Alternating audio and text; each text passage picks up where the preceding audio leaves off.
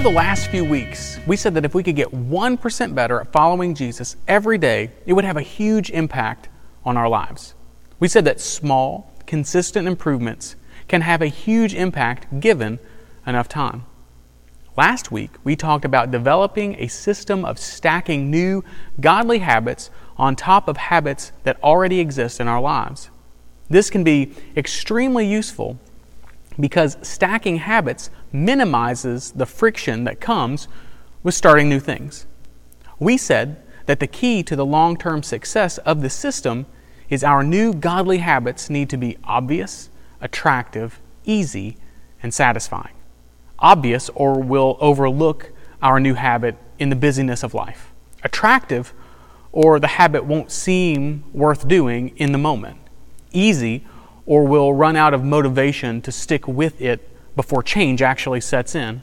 And satisfying, because when we feel successful, we tend to want to continue to work hard and improve. We said that there were two things that we could do to make our habits more satisfying. One, record uh, our success, and two, re- invite others into the process with us, because oftentimes others see improvements before we do.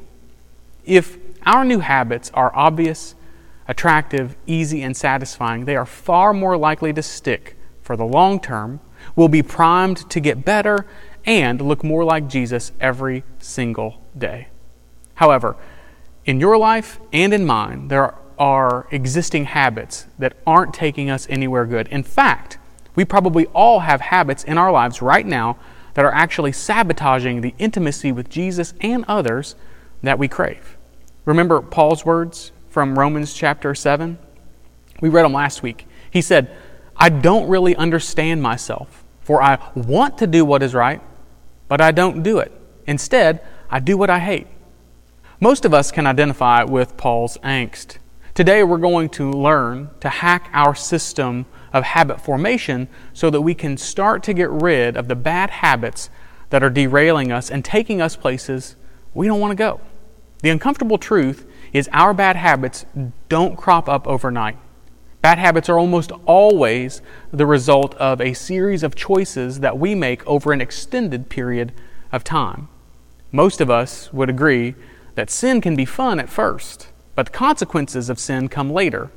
We've all watched people trade in their dreams for the future for the allure of instant gratification. In the heat of the moment, we forget that today's decisions are always evaluated in light of how they impact and shape tomorrow and beyond. This is why Dave Ramsey famously says, Live like no one else now, so later on you can live like no one else. Dave tells people to drive their cars until the wheels fall off. He says to avoid credit cards like the plague. He tells his listeners to pay off all their debts except for maybe their mortgages and save three to six months' worth of expenses in an emergency fund and invest 15% of their income into their retirement. Do you have any idea why so few people actually live like that and actually do the things that Dave Ramsey says? It's not because it isn't wise, it's not because it's all that complicated. Most people choose to ignore Dave's counsel because we want what we want now. And we're willing to roll the dice and worry about the future later on. Lots and lots of folks get to the age of retirement and they wonder, where has all our money gone? As their kids back down the driveway and head off to college, lots and lots of parents wonder, with tears streaming down their faces, where has all the time gone? But the simple fact is, no one will ever steal more of our time or our money than we will. Far too many of us spend our time on things that don't really matter and our money on things that won't last. These are bad habits that have to end. Remember, our greatest regrets are always preceded by a series of unwise choices. So, James, the brother of Jesus, offers this advice so get rid of every filthy habit and all wicked conduct. Submit to God and accept the word that He plants in your hearts, which is able to save you. Like it or not, we've all got bad habits in our lives that need to be removed. The question is, how? Last week we talked about implementing a system that can help us draw closer to God. Is there a system that can help us remove the bad habits that are derailing us? The answer is yes. The secret to breaking a bad habit is pretty straightforward and will sound kind of familiar. The key to breaking the bad habits in our lives is we need to make our bad habits invisible, unattractive, hard, and unsatisfying. Remember how we said that our habits, both good and bad, are formed in the same predictable loop cue, craving, response, and reward? To create a good habit, we said that the cue must be obvious so we don't miss it. The craving needs to be attractive so we'll act. The response needs to be easy so we don't lose our motivation. And the reward needs to be satisfying so we'll repeat the habit later on. The secret is when we invert these rules, we can defuse a bad habit.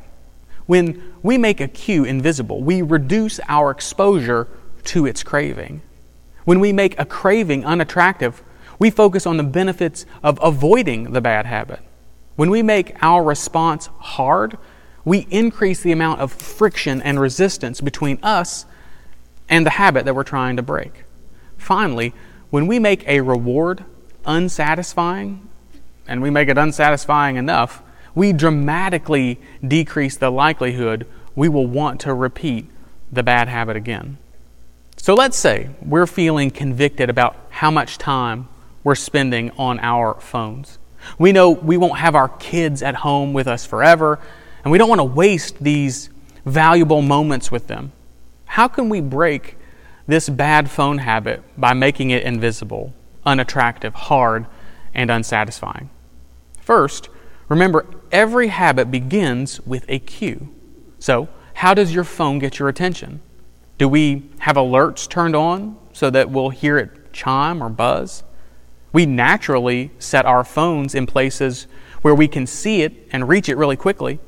So, to begin, we need to consider what cues are flying under the radar that are initiating this bad habit. Once we know the cues, we can start to make the habit invisible by turning off the alerts and setting our phones in places where they're less likely to be noticed. If we can hide the cue, we are less likely to feel the craving. But let's say we have a craving to look at our phone. How can we make the craving unattractive? This is the most difficult step in breaking a habit. At its core, a craving is an impulse that tells us that something is missing in our life. When we crave pizza, food is missing. When we crave a mate, intimacy is missing. So the question is when we crave a look at our phones, what's missing? The answer to this question could be a lot of different things. But the point is, whatever the craving might be, your phone is probably not really going to satisfy it. If you feel uneasy because you're out of the breaking news loop, your phone probably won't bring you the lasting peace you're looking for. It can't, because more breaking news is sure to come. If you feel lonely, your phone probably won't bring you the lasting connection and community your soul is longing for. The vast majority of the time, our craving, in this case the phone, is only addressing a symptom, not the deeper issue. So, to make the craving unattractive, we need to be honest with ourselves. Say out loud, My phone isn't really going to make me feel better. When we pause and go through this process, we are actually activating different parts of our brains and beginning to rewire the way we think. Proverbs chapter 14, verses 15 and 16 allude to this. It says, My son, if your heart is wise, then my heart will be glad indeed. My inmost being will rejoice when your lips speak what is right. See, the vast majority of our bad habits can be traced back to a belief in something that isn't true. Looking at porn won't really bring us the intimacy that we're looking for. Cheating on our taxes won't really bring us the financial freedom that we want. Getting drunk won't erase the frustrations of a bad day. So, let's just be honest with ourselves. Let's empty these bad habits of the allure and attraction that they sometimes possess by speaking what is really true. On top of that, if we make the habit of checking our phones hard, it is far less likely to sideline us. When we make the cue to check our phone invisible, we curb the likelihood that we will feel the craving to check it. When we make checking our phones, which is the response to the craving, harder, we're adding friction that will make checking our phones far less satisfying. So, how can we make checking our phones hard? Well, you could turn it off, you could keep it in another room or in the glove compartment of your car. You could ask someone that you trust to hold on to it. You could come up with an incredibly long password or have someone you trust come up with your password and then put it in for you. You could maybe even delete the apps from your phone that waste your time. All of these options add friction that make checking our phone not worth the effort. Finally, to break a bad habit, it needs to be unsatisfying. Once we've made our response to our habits hard, we're 90% of the way there. But what if you had people in your lives that you told that you were committed to being on your phone less because your time was too valuable and you were tired of wasting all your time? Well, because you've made your intentions public, the cost of being caught on your phone by a coworker or your spouse will be way more painful. No one wants to look like a hypocrite or a failure. No one wants to have a dozen people asking them why they're on their phone or why they're on Facebook or why they're on YouTube. So, by inviting people we trust into our habit breaking process, we can make failure even more unsatisfying. So, how can you make the cues of your bad habits invisible, the cravings unattractive, our responses hard, and the reward unsatisfying? Keep in mind, not all of our bad habits are sin, but many of our bad habits can lead to sin. Eating too much is gluttony, which is a sin. Drink too much alcohol and you become a drunk, which is a sin. These are bad habits that Jesus' followers need to address in their lives. Being on our phone and watching TV, they're not sins, but they can lead to laziness and idleness, and depending on what you're watching, lust, which are definitely sins. Spending, spending, spending, and racking up a bunch of debt isn't good for us. It makes us slaves. It's a bad habit. And we need to address these in our lives when we see them crop up. There are really two important reasons why the followers of Jesus need to break with the bad habits present in our lives. First, as we've already said, these bad habits that we allow to metastasize today will become the cancers of tomorrow. The followers of Jesus can't sacrifice the future on the altar of the present.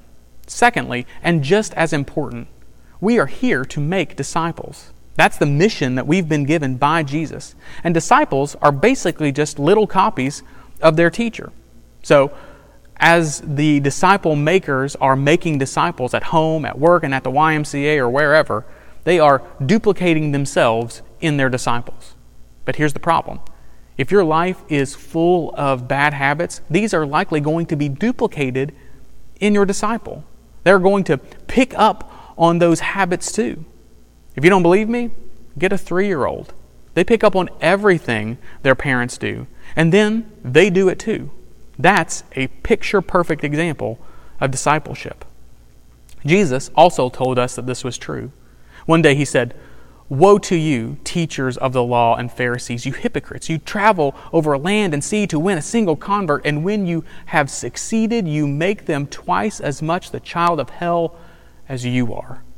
When we fail to break with the bad habits in our lives, we are sacrificing a better future, to be sure, but we're also sabotaging our ability to make disciples who look like Jesus. Paul said, Follow my example as I follow the example of Christ. Can we say that? Can we say to someone we are discipling, just follow my example because I'm following Jesus? How could we possibly say that if our spending habits are out of whack, if our eating habits are out of whack, if our work habits are out of whack, or if our, if our serving habits are out of whack, and we're not committed to doing literally anything about it? We're all a work in progress. This process of progress is called sanctification and is done in us by the Holy Spirit. He constantly presents us with habits and tendencies in our lives that are sabotaging the intimacy with Jesus that, that we long for. And we have to be willing to break with those bad habits and listen to his leadings. So, what are the bad habits that you need to break with in your life? Will getting rid of them be hard? Probably, at least at first. But remember, almost everything that's worth doing is usually hard at first. In fact, Paul says this He says, So let's not get tired of doing what is good. At just the right time, we will reap a harvest of blessing if we don't give up. Sure, breaking bad habits in our lives will be hard, but it will be worth it, and our futures will be brighter, and the disciples we make will look a lot more like Jesus if we stick with it. Let's pray. Heavenly Father, we thank you so much for your word, and we thank you for the work of the Holy Spirit that He does in us. And we just ask right now that you will help us to be perceptive to His leadings. And whatever habits exist in our lives that are taking us further away from Jesus, we just ask that you reveal those to us and then that you give us the determination and the, the fortitude to remove those from our lives so that we might be able to make disciples who look like Jesus. We love you and we pray all these things in Jesus' name. Amen.